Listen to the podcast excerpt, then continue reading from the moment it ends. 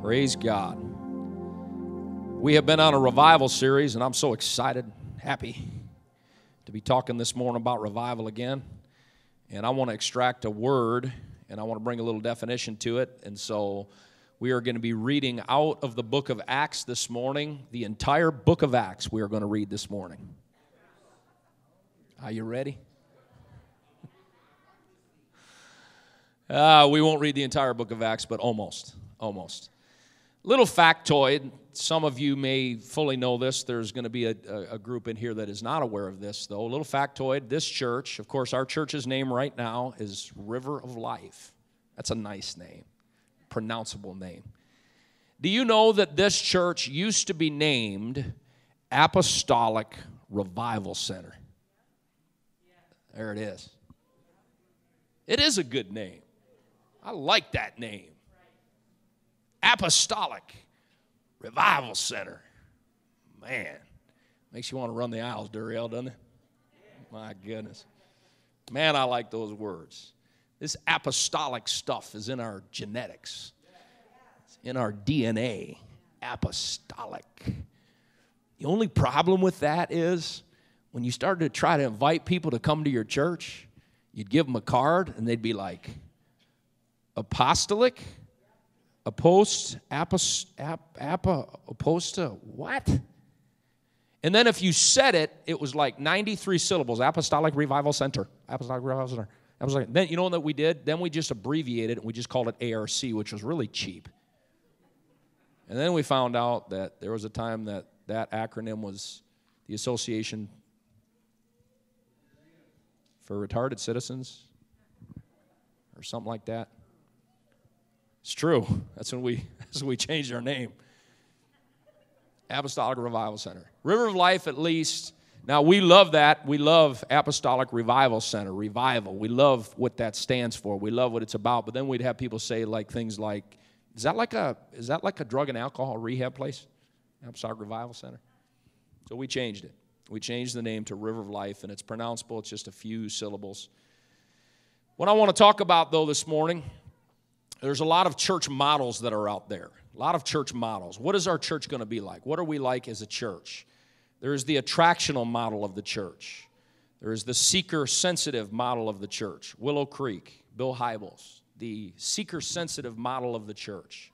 In other words, make sure to put a face on it so that people that are coming, it's sensitive to where they are at. And, you know, there are some good things to these models. There's maybe some things that could be taken out of them. There's a teaching model of the church. A lot of you, some of you may listen to Christian radio, and on Christian radio there are entire ministries and churches that are built on teaching, like a John MacArthur kind of a thing. So the people come to church and they got a notebook in their hand. I think that's a good thing. That's a good thing. Their entire model is built upon that, though, a teaching model of the church. Other churches have a worship model, like a Hillsong, and everything kind of is about the worship. Which, again, worship is a great thing in the church. Amen. I'm just waiting for you to catch up. Let's get on the same page. It's just better if we're on the same page. There's the programmatic style of church. Programmatic, in other words, a church has a great program, and so they have a litany of programs that they offer, and the church calendar is filled with all kinds of programs that you can connect with. And, of course, there's some value to that. A lot of activities that are placed and things that are done. There's a denominational paradigm. You know, this city alone, you know, in our city, there is tons of Catholic churches.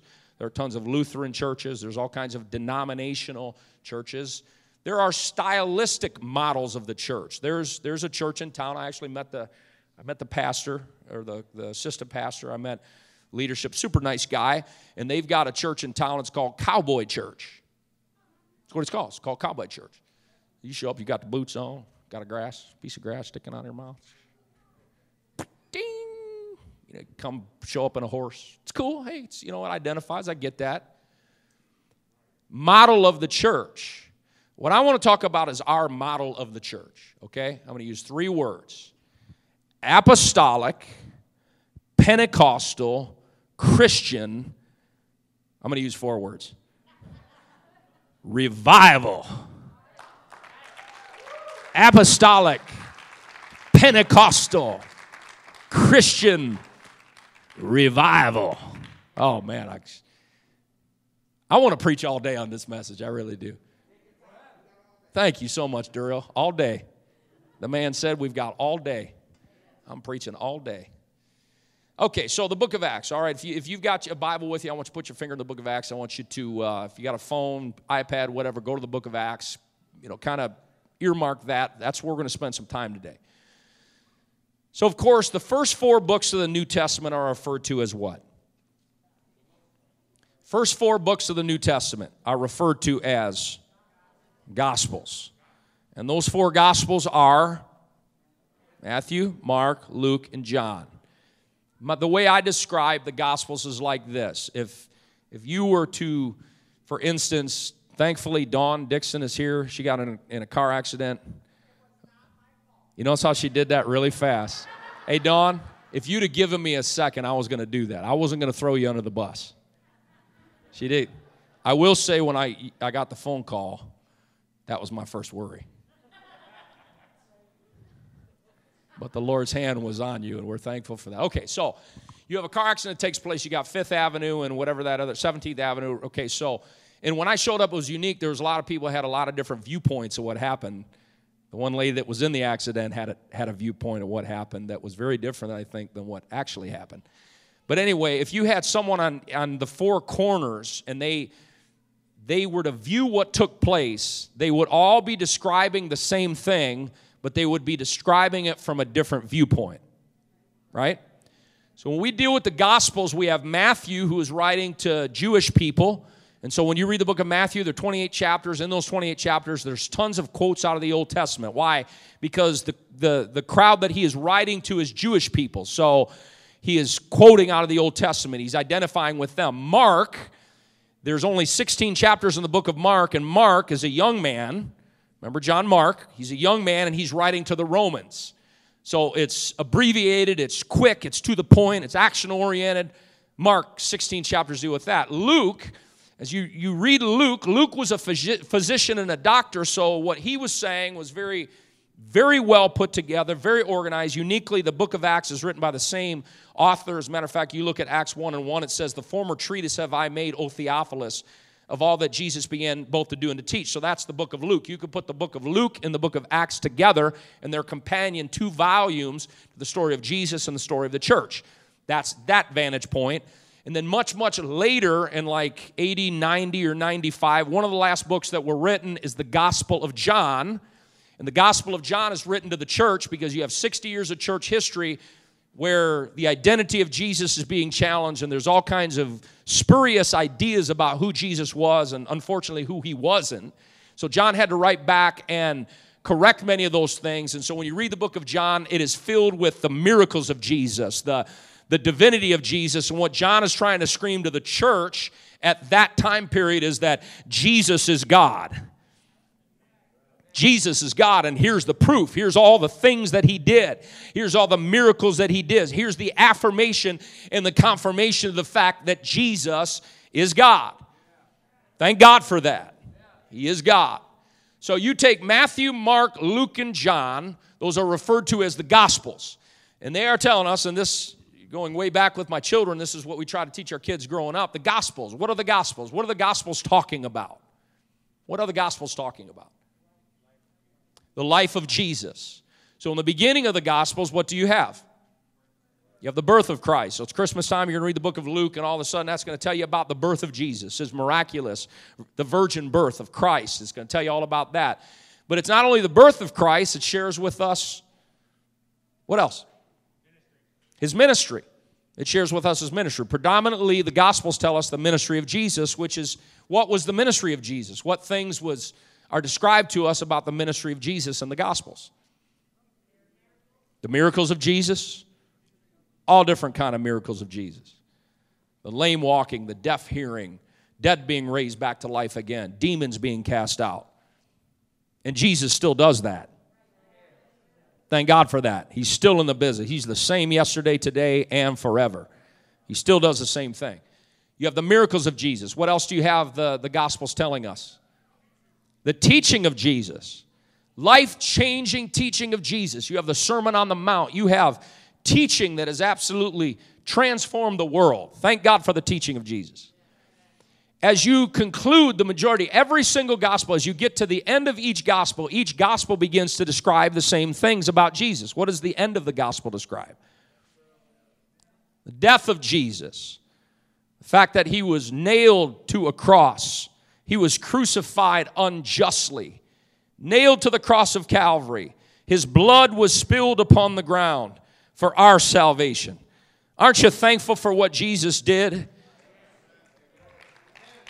He didn't do that because he deserved it. He could have called down legions of angels to stop all of that, but he didn't do that because he's a good God and he's so good that he was not put there for his own sins. He said, I'm going to take your sins and I'll take them upon myself. And God said, I'm so good, I'll take your sins upon me in exchange for you giving me your sins. Jesus said, I'll give you my righteousness. And so if you're living for God today and you're living a holy life and you're living a righteous life, you're not living a holy and righteous life just because you're moral and just because you're dedicated and just because you're disciplined. You're living a holy life because the blood of Jesus forgave us of our sins. And the blood of Jesus washed our sins away and empowered us. And I'm living for Jesus not because I'm a good man, but I'm living for Jesus because he's a good God. And he did that for me upon the cross of Calvary. And I thank God for that cross. And they took him off of that cross and they put him in a borrowed tomb. And they put him in a borrowed tomb. Do you know why? Because he wasn't going to be staying there for long. Oh, hallelujah. He said, I'm only going to need that for a couple days and you can have it right back. And he gave it back to Joseph of Arimathea and gave him his tomb back. And he rose again from the grave and he walked around Jerusalem and blew people's minds. Oh, hallelujah. Thank God for the death, the burial, and the resurrection of Jesus Christ. None of us would be here and none of us would have hope were it not for the gospel of Jesus Christ. Corinthians 15 tells us, 1-4, that the gospel, he said, you are saved by the gospel. If you hear the gospel, if you keep that in front of your memory, he said, you're going to be saved. He said, that which I delivered unto you, how that Christ died for our sins according to the Scriptures, how he was buried, and how he rose again the third day from the grave. The death, the burial, and the resurrection is the gospel of Jesus Christ. Thank God for that. Romans 1:16 tells us that we are saved. The gospel of Christ is the power of God unto salvation.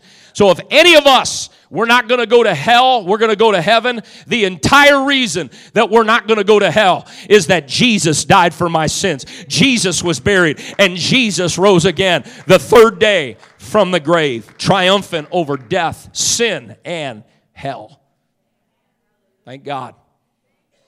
The concluding chapters of all the Gospels tell the selfsame story of how that Christ conquered death and hell.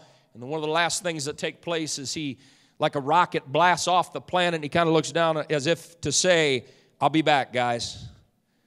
I'm going to be back.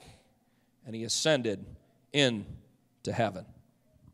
Jesus fulfills his life purpose, dies on the cross, is resurrected, and ascends. I am so grateful to God the story didn't end there. Some people get stuck in their Bible. They get stuck in a chapter. They get stuck in a mode. They get stuck in a view. They get stuck in... We thank God for the cross. In fact, if you came into church here this morning, you walked under a cross to come in the doors of this church. And that's a beautiful reminder of what Jesus did. But we don't have a cross hanging up here with a dying Jesus, because it's got to go beyond the cross. It's got to go beyond the burial. It's got to go to the resurrection, that Jesus conquered death and hell. We are not just serving a crucified Christ. We are serving a resurrected Christ who is presently alive and in power. Oh, hallelujah. Hallelujah. It was very important that he was telling his people one of the last things that he said. I read something very interesting as of late. I was reading, and some of you may be like, duh, you probably read it 100 times, but it stuck out to me very, very poignantly. When Jesus, in Matthew 28:19, what did he say? Go into all the world, Preach the gospel. Teach them. Baptize them. Teach them again. The Great Commission, right? Go into all the world. I read Acts 1 about a week ago, and the thing that stuck out to me was that Jesus, the Bible says that Jesus commanded them. This wasn't an option.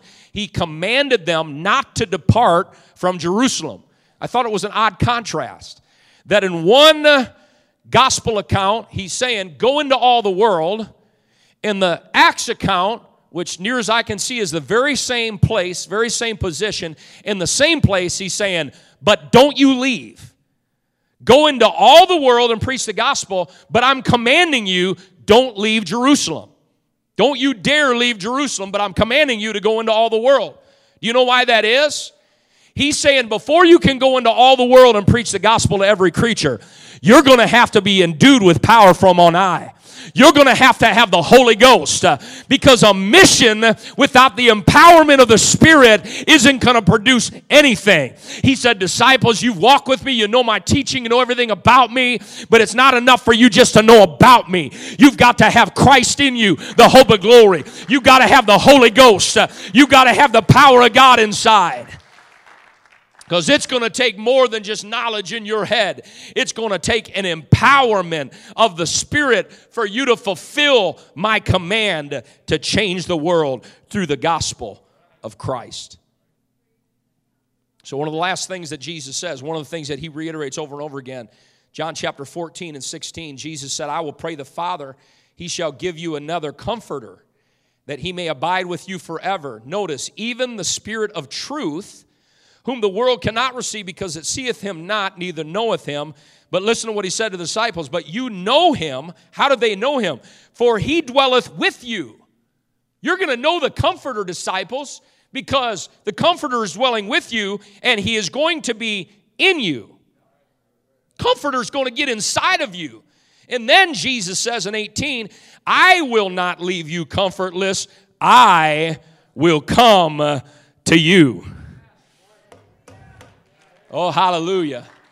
I thank you that Jesus comes to us in spirit form. Yet a little while the world seeth me no more, but you see me because I live, you shall live also. At that day you shall know. He said, when that day comes, you're going to know. Jesus says that I am in the Father and you in me. And Jesus says, in that day, I am going to be in you. I am so thankful that the promise of the Father was the infilling of the Holy Ghost, which was and is presently the Spirit of Jesus Christ. Okay? So here we go. We got the book of Acts, and the Gospels leads us into the book of Acts. Can you say that with me? The book of Acts. The beautiful, man, we're going to have fun in the book of Acts today. The beautiful and powerful book of Acts, sandwiched in our Bibles between the Gospels and the epistles, is the definitive history of the church. Written by an educated doctor historian named Luke, it is the companion to the Gospel of Luke, and Acts covers approximately 30 years as it reaches across the Bible lands from Jerusalem to Rome. The events in the book of Acts, it shows us miracles. It shows us salvation. It shows us the teaching of the apostles. It shows us persecution that happened. It showed us sermon accounts. It shows us church planting. If you allow me to say it like this, the book of Acts is the highlights reel of the original church. So if you want a model of what the church should be like, I'm not looking to an attractional model. I'm not looking to a worship model. I'm not looking to a teaching model. I'm not looking to a seeker-sensitive model. We as the church ought to be looking to the book of Acts as our model, because this is what Jesus did with his original apostles when he filled them with the Holy Ghost, and they changed the world with the power of God through the infilling of the Spirit. The book of Acts is the model of the New Testament. Oh, hallelujah, church. The high points of the book of Acts cover approximately 30 years of church history. And what we understand is we realize they could not possibly record every moment, every day, every hour, every week. But it is the highlights, the high points. Now, the epistles reveal some of the problems the church navigated, and we know the church did have problems. You know why the church has problems? Because the church has people. And as long as you got people, you're going to have problems sometimes. But thank God we're not just dealing with just people. We're dealing with what God does through people. That's why our model has got to be an apostolic model, a book of Acts model. So, the epistles reveal some of the problems the church navigated and let us know that it wasn't all peaches and cream, powder puff and magic. There were persecution and difficulties, sin issues, and people problems. But listen up. The church in the book of Acts kept a focus. The church in the book of Acts kept a determined direction. God gave the church leaders of churches and leaders in churches. Bishops and deacons and deaconesses and praying saints of God who stayed together. And though there was a lot of distractions that were in the world, these leaders, with the help of the Holy Ghost, stayed focused. And they said, though there's plagues, though there's coronavirus, though there's societal upheaval, though there's problems that are in the world, though there's sin sometimes that rises up in the church, what we as the church are going to do, because we're the book of Acts church, what they said is we're going to stay focused on Jesus. We're going to stay focused on prayer. We're going to stay focused on the mission of God. We're going to stay focused on the infilling of the Holy Ghost, because this can't just be a human thing. This has got to be a God thing. This has got to be a Holy Spirit thing. This has got to be a miracle thing. This has got to be a thing that has the fingerprints of Almighty God all over it. We've got to stay focused on Jesus. We got to stay focused on ministry, focused on evangelism. Everything in the world is saying, be afraid, be afraid, be afraid. Be freaked out. Listen to the news. Freak yourself out more. Everything's bad. Everything's terrible. That's why I read the news this morning. Grand Rapids Herald, at least. You won't catch me quoting some of those other news agencies. All they're saying is bad, bad, bad. But listen, the church faced all kinds of persecution, all kinds of problems, but they said, we're going to stay focused because Jesus wants us to be focused. We're going to stay focused on the work of God. And the book of Acts is one of the most wonderful, powerful books in the Bible because it outlines what the church should look like, what the church should feel like, what the church should sound like, what the church should be is in the book of Acts. That's why our model has got to be the book of Acts. We want to be a present-day book of Acts church. So I want to bring three words this morning and bring a little, hopefully, a little definition to them. The book of Acts, which details the experiences of the church under the direction of the apostles. Three words. Number one, can you say apostolic? Apostolic. What does apostolic mean? They were an apostolic church. What does that mean? Apostolic. Apostolic. Apostolic comes from the Greek word. The word apostle means one that is sent. It means missionary. They were missionaries. The apostolic church was missional in nature. It was reaching out to its world. It was aggressive. I like that word. Aggressive. It was aggressive to move and carry the mission. It was apostolic. The apostles were the original disciples of Jesus. And they didn't change the message when Jesus blasted off. They didn't change the message. They took the message Jesus had gave them, and they took that message, and they took it everywhere and anywhere, and they turned cities upside down, and they cast out devils. Come on. They had revival or they had riot. They stirred things up. They preached Jesus, and the same Jesus that did miracles while he walked on the face of the planet did miracles through the church that was alive then. They shook things up. They were apostolic. They were apostolic. First word I want to bring is apostolic. Secondly, they were Pentecostal. By Pentecostal, what do you mean by Pentecostal? Pentecostal, there are those that would say, do you know there are people that hate the book of Acts? I don't know how and why you would hate the book of Acts. how you could hate the book of Acts. So beautiful, because it shows us the way it should be. Oh, God, help us. The second chapter of the book of Acts. People say, oh, you're the Acts 2 people. How come you guys spend so much time in Acts 2? You know why we spend so much time in Acts 2? Because Acts 2 is the watershed moment when everything changed. Pre-Acts 2, there was no church. Post-Acts 2, there was a church, because the church was born in Acts chapter number 2. So what will you do with Acts chapter 2? I tell you what I will do with Acts chapter number 2. I will wrap my arms around it, and I will fully embrace it, because if that's what God did then, that's what God wants to do now. And suddenly there came a sound from heaven as of a rushing mighty wind, and it filled all the house where they were sitting. And there appeared unto them cloven tongues like as of fire, and it sat upon each of them. And they were all filled with the Holy Ghost, and began to speak with other tongues as the Spirit gave the utterance. And they were all filled with the Holy Ghost and spoke in tongues. Oh, may God give us an apostolic revival, where everybody gets the Holy Ghost, speaking in tongues, filled with the Spirit of God.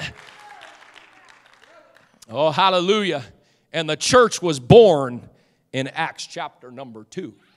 The day of Pentecost that the Jews had been celebrating for hundreds and hundreds of years. Little did they know that as they celebrated it, what they were really communicating was there's going to come a day that Pentecost is going to be fulfilled.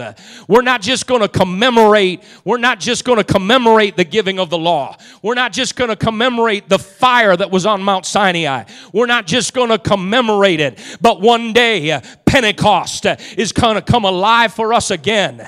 And that's exactly what happened on the day of Pentecost. The Spirit was outpoured. The Spirit of Christ was outpoured, and the church was born by and with the infilling of the Holy Ghost. And so when people say Pentecostal, well, you know, what kind of church do you go? I go to a Pentecostal church. Most of the time when people say that, what they're really meaning is that's the crazy church. That's like the wild church. People there, they'll run, they'll cry, they lift their hands up. Those people, they clap. And a lot of those things we don't even think like this is a big deal if you've been around for a while. We had that guest that was with us about a month and a half ago, and she was so cute. She said at the end of the service, she said, "Man, I've never clapped in church before." And you just forget, right? But that's what a lot of people, Pentecostal mean. That means, you know, there's exuberance, there's excitement, and all those things are probably true. But what it means to be Pentecostal is that we affirm the biblical experience of Acts 2. That means that God fills people with His Spirit, evidenced by speaking in other tongues. And if God did it then, He still does it now. Come on, there is not an expiration date on your New Testament. I want to scream to every cessationist that said it ended then. It didn't end then. It began then. It opened up the church age so that we could have a Pentecost every day and every year. That we could have a Pentecost in every city of every country, in every planet. Amen. That we could have, in Jesus' name, a revival that will change hearts and change lives. That's Pentecostal. That's what it means to be Pentecostal. And I'm going to throw this one in for good measure, because I think it's a good part of our identity. We're apostolic Pentecostal. We're also Christians. It's good to talk in tongues and be a Christian too.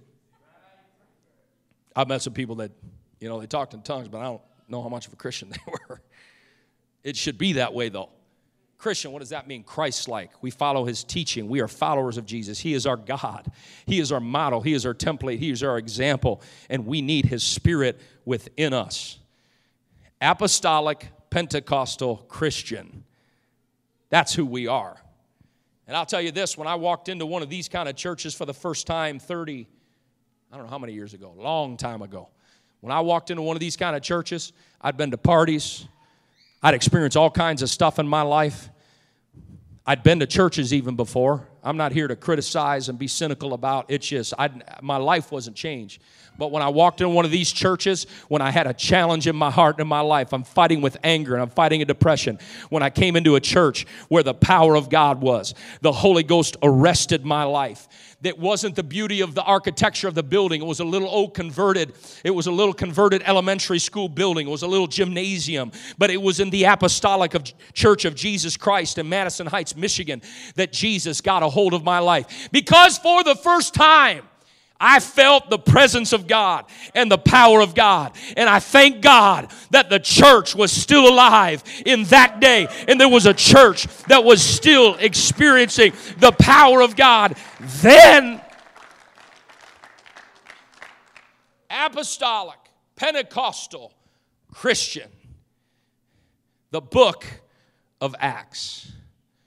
Jesus' crowning achievement was not a business. It was not a company. Sam Walton built Walmart. Henry Ford built Ford Motor Company. Steve Jobs built Apple. But Jesus built the church. He put all of his hopes, he put all of his dreams into you and me. He put all of his hopes into the church of the living God. Listen, there is no other agency that has the power to change our culture. There is no other vehicle that has the power to change our world right now. Folks, our world needs a change, and that change can and will only come through the vehicle of the church. His teaching, his miracles, his redemption, the cross, were the reason why he died was to create a church. Not some weak, anemic group of people, but spiritual powerhouses that were capable of changing the world. And I would remind all of us and reiterate this morning that he has not changed his method. His method is still the church. His method is still the people of God. He's not sending angels. He's sending people. The church that was born in an upper room with the Spirit of God infilling it, that spilled out into the streets and ultimately around the world. The answer for the world is a church that is in apostolic revival. Clap your hands unto the Lord. Let's thank God. Oh, hallelujah. Holy Ghost, help us. Oh, God, give us revival. Revival. Revival. Revival. Revival.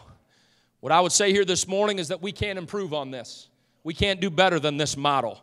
We can't improve on the book of Acts model, because the book of Acts model is the church at its apex, the church at its zenith. Did it have problems? Yes.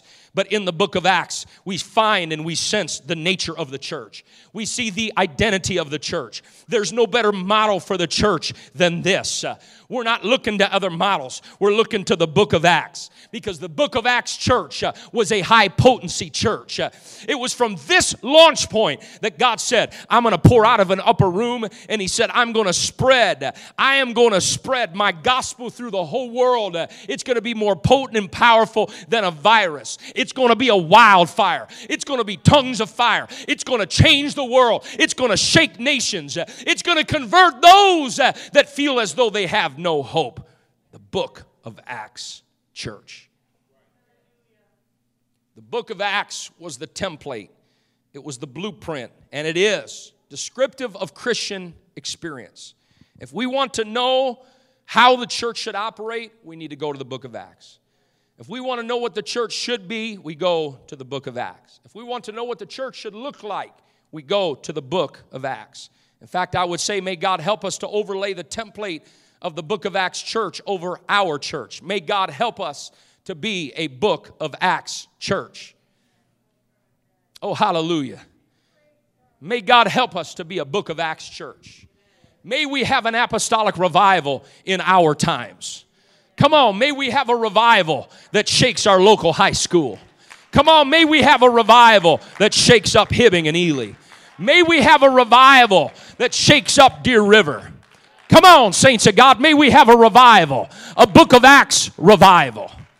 A book of Acts revival that changes our lives and changes our families, changes our city, and changes our country. I'll tell you what, our country's hope is not lying in the White House. I know we're coming up on a big election. I get all that, but I'm telling you what we need. We need a revival is what we need. We need a revival to shake our cities. We need a revival to shake our hearts. We need a revival to shake our homes. We need a revival to shake our state. The answer for a world in crisis is a church in revival.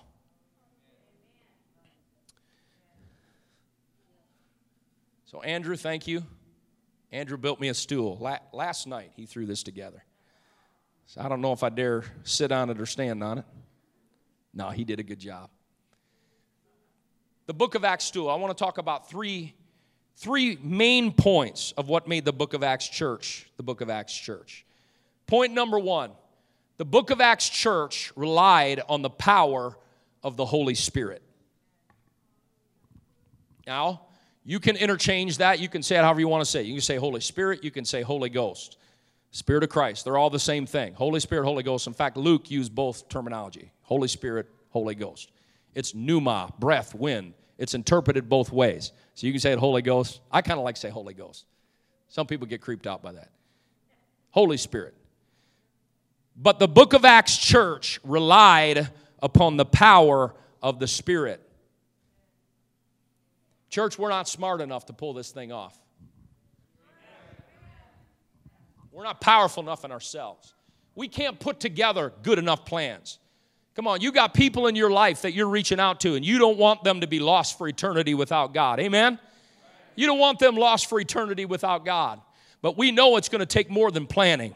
What it's going to take, we need the power of God. We need the Spirit of God to help us. This book of Acts church, they realized that their existence was predicated upon the power of the Spirit in their lives. They relied on the power of the Spirit. Now here's where I'm going to read the entire book of Acts. Not actually. You guys are really quiet this morning. I got a bunch of verses I'm going to read. I want you to notice with me. I'm going to pass over them very quickly. Acts 1 and 2. Until the day in which he was taken up, after that he, through the Holy Ghost... Verse number 5, John truly baptized with water, but you shall be baptized with the Holy Ghost. Verse number 8, but you shall receive power after that the Holy Ghost has come upon you. Acts 2 and 4, they were all filled with the Holy Ghost, began to speak with other tongues.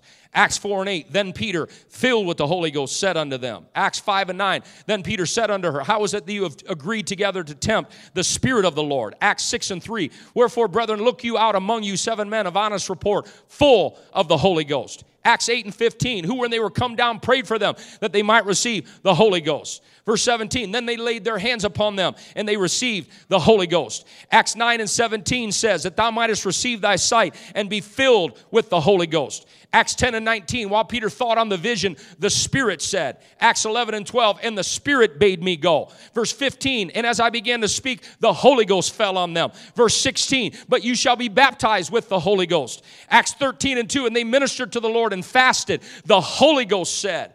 Verse number 9, then Saul, who also is called Paul, filled with the Holy Ghost. Acts 16 and 6, it says they were forbidden of the Holy Ghost. Acts 19 and 2, have you received the Holy Ghost since you believe? Verse number 6, the Holy Ghost came on them. Acts 20 and 23, save that the Holy Ghost witnesseth in every city. Acts 21 and 4, who said to Paul through the Spirit. Verse number 11, thus saith the Holy Ghost. The Holy Ghost, the Holy Ghost, the Holy Ghost, the Holy Spirit. The Spirit said, the Spirit bid them, the Spirit helped them. They were filled, the power of the Spirit. The apostolic church relied upon and was fueled with the Holy Spirit. They had to have the Holy Ghost moving in their midst. They had to have the Holy Ghost. They couldn't do it without the Holy Ghost. There are the other models you can maybe get by. You know, make it fancy, make it cool, make it nice, make it attractional. Listen, attractional doesn't save people's souls. The Holy Ghost saves people's souls.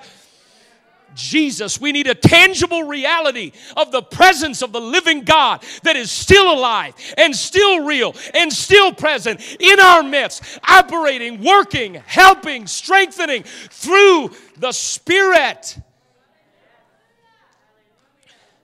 We aren't smarter. We aren't wiser. We aren't more powerful than the apostles.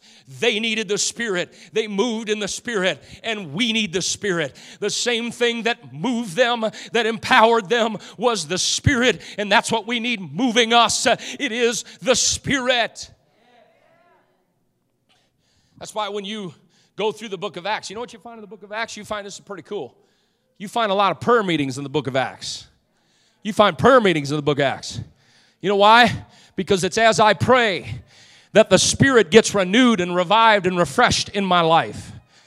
A church that doesn't pray isn't going to have a move of the Spirit. I said a church that doesn't pray isn't going to have a move of the Spirit.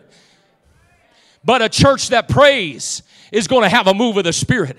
So when Peter gets locked up in prison, what do? We better do a prison break. That's what we better do. We better hire somebody to break him out of prison. No, they said, we're going to pray. They got to praying. And as they prayed, God got Peter out of prison. They're going through persecution. They're saying, how are we going to make it through this?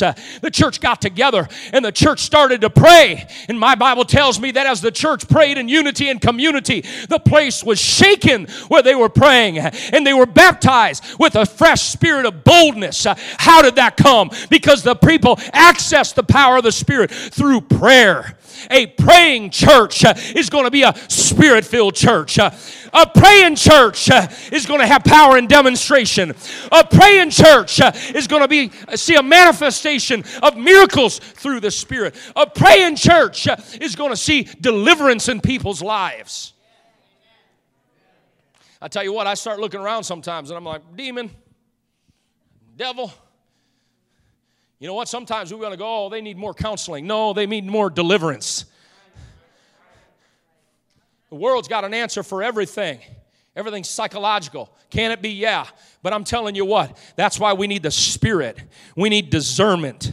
We need salvation. We need the Spirit to be working in our midst. We need the Spirit anointing our Bible studies. We need the Spirit helping us as workers on our job. We need the Spirit tuning us to what's happening in the world. The Spirit talking to us. The Spirit working through us. The power of God working in our lives. The Spirit. That was one plank. One of the planks in the Apostolic Church. They relied upon the Holy Spirit. And they knew it. We can't do anything of ourselves. I try to pray this prayer very, very often. It's not by might, nor by power, but by your Spirit, saith the Lord. In my flesh there dwelleth no good thing. I can't do anything of myself, but I can do all things through Christ. I can through the Spirit. I'm relying upon you, Lord. Come on, if you feel insecure, you feel incapable, good. Did you hear me? Good. You feel incapable? Good. You know what you do? Then you go to God in prayer. You say, I can't do this, but God, I know you can do this. Come on. I don't know how to overcome this. Good. But oh God, you know how to overcome this. I'm seeking the face of God right now. Oh, hallelujah. We can pray ourselves down a revival. We can pray down a move of the Spirit. Because what we're saying is, God, we can't do it any other way. Come on, we can't have ho-hum church. Woo! No, we can't have ho-hum church. We can't get by with just business as usual. But, Pastor, we've been in a coronavirus season. Don't you know? Everybody's adjusting right now. I know. I'm watching. I got my finger on the pulse of this thing. But I tell you how we break out of this thing. We break out of this thing by having a move of the Holy Ghost. We break out of this thing by Jesus speaking to us through His Spirit in a time of prayer. Him working in our hearts and in our lives through the Spirit. We need the Spirit. Second plank of an apostolic revival. Are you ready? The book of Acts church lived, shared, and moved the Word of God everywhere. The Word of God was central in the book of Acts church. What does that mean? They taught it. They shared it. They lived it. They loved it. They preached it. Everywhere they went, it was the Word of God. I am thankful today that we are built upon the Word of God. In fact, what I know is this. You start placing this word of God. You got an unfixable problem. Let me tell you how you can fix that unfixable problem. You lay the word of God on that problem. You apply the word of God, and the word of God can do for you what nothing else can do for you. We rely upon the word of God. That's why the new babes in Christ, thank God for the new babes in Christ, Holy Ghost filled. God's filled you with the Holy Ghost. Jillian reminded me, I totally forgot about it. Jillian reminded me one of the first things I said to her. I forgot I said it. Sometimes you say really brilliant things, you don't even know you said it, you forgot about it. She said after she got the Holy Ghost, I was talking to her. She said I said this, I guess I said it. But I told her after she got the Holy Ghost, and it wasn't to be like, you know, a downer, but I said, now the real work begins. You know, because, you know, you got the Holy Ghost now. Now it's like, you know, all God wants to, listen, if you're new here and you're considering a walk with God, listen, all that God wants out of you is everything. That's all he wants. That's all he wants is everything. But when you go, I give you everything, all of a sudden God says, now you watch what I can do with your life. You watch what I can do with you. I'll take your addictions. I'll get that. I'll take your mental insanity. I'll take your marriage. I'll put that all back together. Come on. I'll take your frustration. I'll take that away. I'll take your despair and your depression. God says, I'll give you joy. You're not sleeping at night. You see what God can do. Because when you give him everything, God can do for you what no one else can do for you. The counselor can do it. Come on, it can't come from anywhere else. It comes from God. You see what God can do in your life. And that's what I'm saying. You start getting the word of God inside of your life. My people are destroyed for a lack of knowledge. They don't know. And what you don't know can hurt you. What you don't know can hurt you. That's why we search the scriptures. That's why we learn to fall in love with this good book. Man, that's good preaching. We fall in love with this good book. We wake up and we say, what does the scripture have to say to me? Is there anybody beside me that the word of God has been so rich to you lately? The word of God so wonderful and feeding your soul. I thank God for the word of God. The word of God does something in me and for me. You set goals. What am I going to study? I'm on one of my goals right now. I printed out the book of Proverbs. It's in my bag.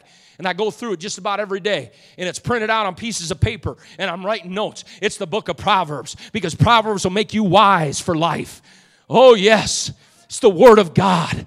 And I tell you what, when you get the Holy Ghost and you get the word of God, the book of Acts Church recognize that we disciple people in the word of God. If we can get the word of God inside of people, then the change will begin to come. They'll have direction for life that will absolutely transform them. It's the word of God. Word of God. And that's what they relied upon. They relied upon the word of God. Let me do it again, just real quick.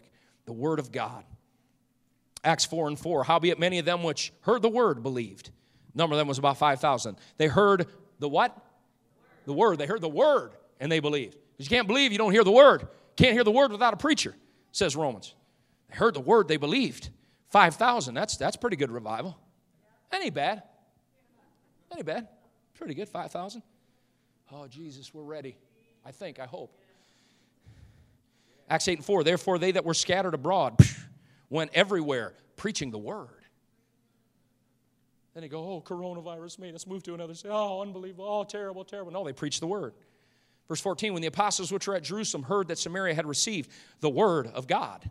Acts 13:5, when they were at Salamis, they preached the word of God. Come on, we need more in comic book preaching. Huh? We need the word of God. We need Bible studies more than just current events. We need the word of God. 14:3, long time therefore abode they speaking boldly in the Lord, which gave testimony unto the word of his grace. 20:32, now brethren, I commend you to God and to the word of his grace. Acts 15:7, when they had been much disputing, Peter rose up, said unto the men and brethren, you know how that a good while ago God made choice among us that the Gentiles by my mouth should hear the word of the gospel. Acts 17:11, these were more noble than those in Thessalonica in that they received the word with all readiness of mind. Acts 18:11, he continued there a year and 6 months teaching the word of God among them.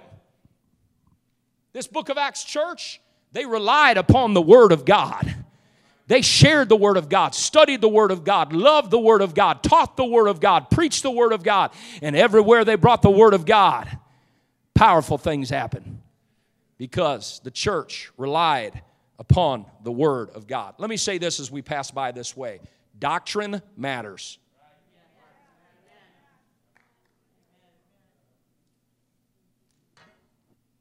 Doctrine matters. What you believe matters. I've said this many times. It's been a little while. I'll say it again, though. This is just a good reminder. It's been a little while since I said it. Don't you just believe it because I'm saying it. You search that Bible for yourself. Don't you just believe it because I said it. I think you need to have confidence in your leadership. I think that's an important thing. But you got it. Listen, you can't trust the Pope for your salvation. Come on, folks.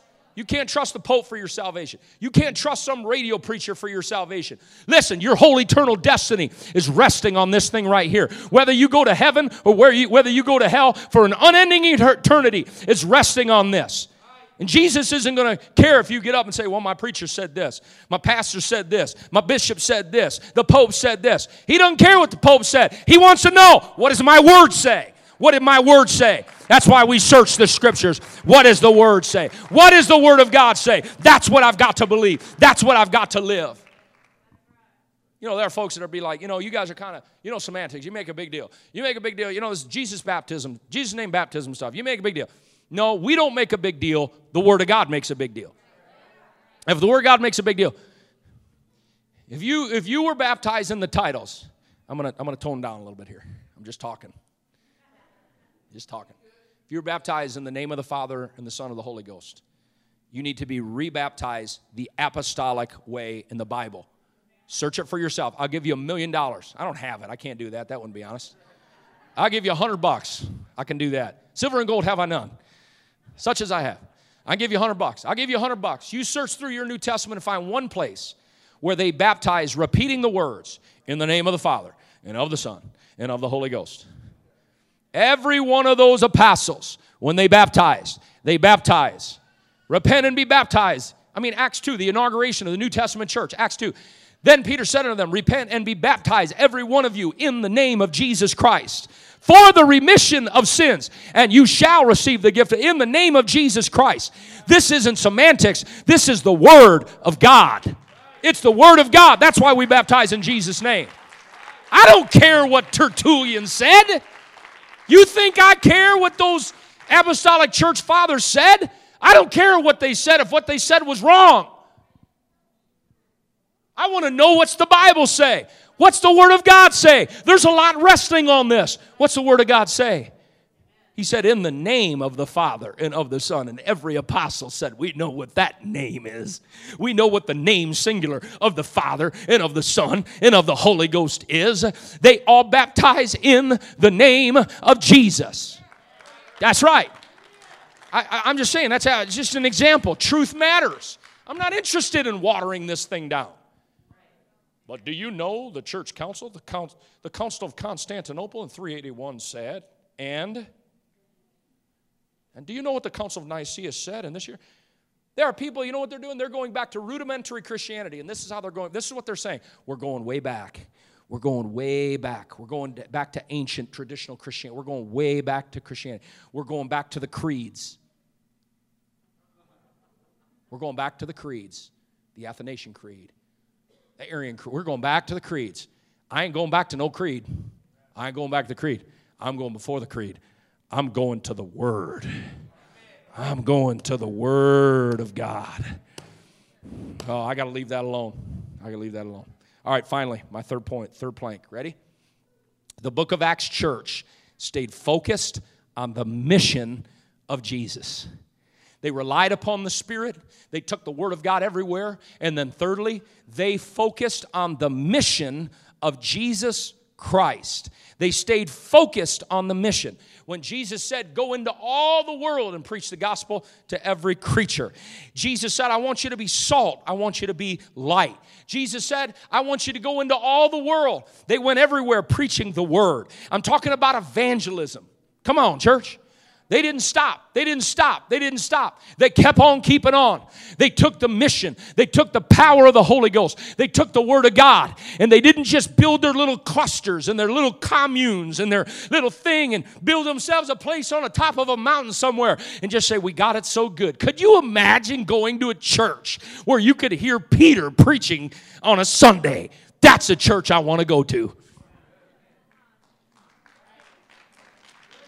And you're in the altars, you're like, ooh, man, I feel the Holy Ghost. And you look over, and there's Mary, the mother of Jesus.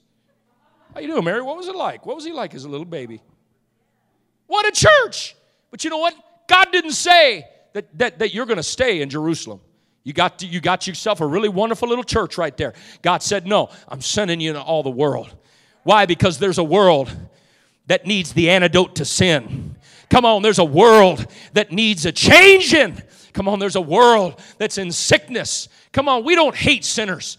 We're not mad at sinners. We're not mad. We're mad at maybe ideologies and philosophies that are lies. But man, it don't matter. I'll tell you what, people need Jesus. Yes, people need Jesus. People need Jesus. People need what we have. We thank God for what we have. We thank God for the church. But the church was supposed to be an outward-focused church. The church was supposed to be outward-focused. It was about seeking and saving that which was lost. It's the mission of the church. It's the reason why we do a movie night and get rained out. I don't know. You may say, stupid idea. Maybe it was. I don't know. At least we're going to do something. One thing we can't do is just sit around and pick our nose until Jesus comes. We can't just sit around and just do nothing. I know that was crude, sorry. We can't just sit around and just, oh yeah. Let's just keep doing the same thing over and over. No changed lives, no revival, no baptismal waters being stirred, no new people receiving the Holy Ghost. Come on, man. The whole reason he died was so that the whole world, that means you and me, but it also means others. It means those that have not experienced it yet. It means your neighbors, your coworkers, my friends, my neighbors, the ones that don't know God yet. We're not there. I'm not living this like I want to, but God help me. God help me to be mission-oriented. God help me to be apostolic, because that's what apostolic means. It's focused on the mission of Jesus, that we've got to have all three, and we've got to move this gospel. That's apostolic revival. That's apostolic revival. That's apostolic revival. And here's the thing. If you have two of the three, if you have word and you have mission, you have word and you have mission, but you have no spirit, what do you have? You're going to miss the power. We're a word church. Oh, man, we like to reach the lost, but there's no spirit. You're going to have no power. There's no power for conversion in church like that. There's no divine inspiration that moves within the heart. There's no power. Okay, well, you say, what about if you're a church that has spirit and has mission? In other words, we believe in the power of the Holy Ghost. We believe in the power of the Holy Ghost, and we love reaching the lost. We got mission, and we got spirit, but we have no word. What happens if you have no word? No foundation, no stability, no direction that comes from the Word of God. What happens if you have word and you have spirit? You have word and you have spirit. In other words, we believe in the Word. We're living the Word. We have spirit. We pray. God's Spirit moves. But you don't have a mission. You miss the why. Well, what's this all about? What's this all about? Just for us to get together and celebrate every Sunday? Bum, bum, bum, bum, bum, bum, bum, bum. Come on, get that organ going, Wild Willie. Come on, bring that organ out. Come on. Yeah, woo! We had great church. Wonderful. Awesome. Wonderful. Man, did I feel God today. Whoa, was the Word of God rich? And no lost people being converted? Right? No mission? No purpose? What we recognize is apostolic revival. We need all three. We need spirit, we need word, and we need mission. And we need more of them. Oh, God, help us to embrace spirit and word and mission. Because when we got spirit and we got word and we got mission, we got revival.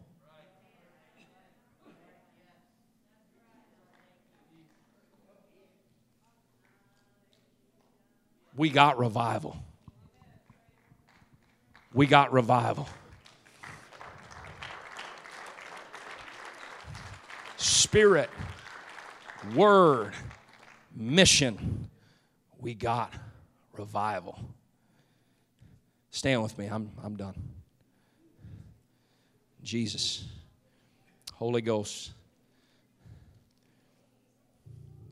I tell you what I feel like. I tell you what I believe. I tell you what I firmly and sincerely believe. Look around a little bit. Look around. Look around. This is your church. Listen, church. I believe we have the ingredients. Come on. We need to pour some fuel on all three of them, but the ingredients are there. I'm talking about revival, because that church, that apostolic church, was a force to be reckoned with. They were a force to be reckoned with.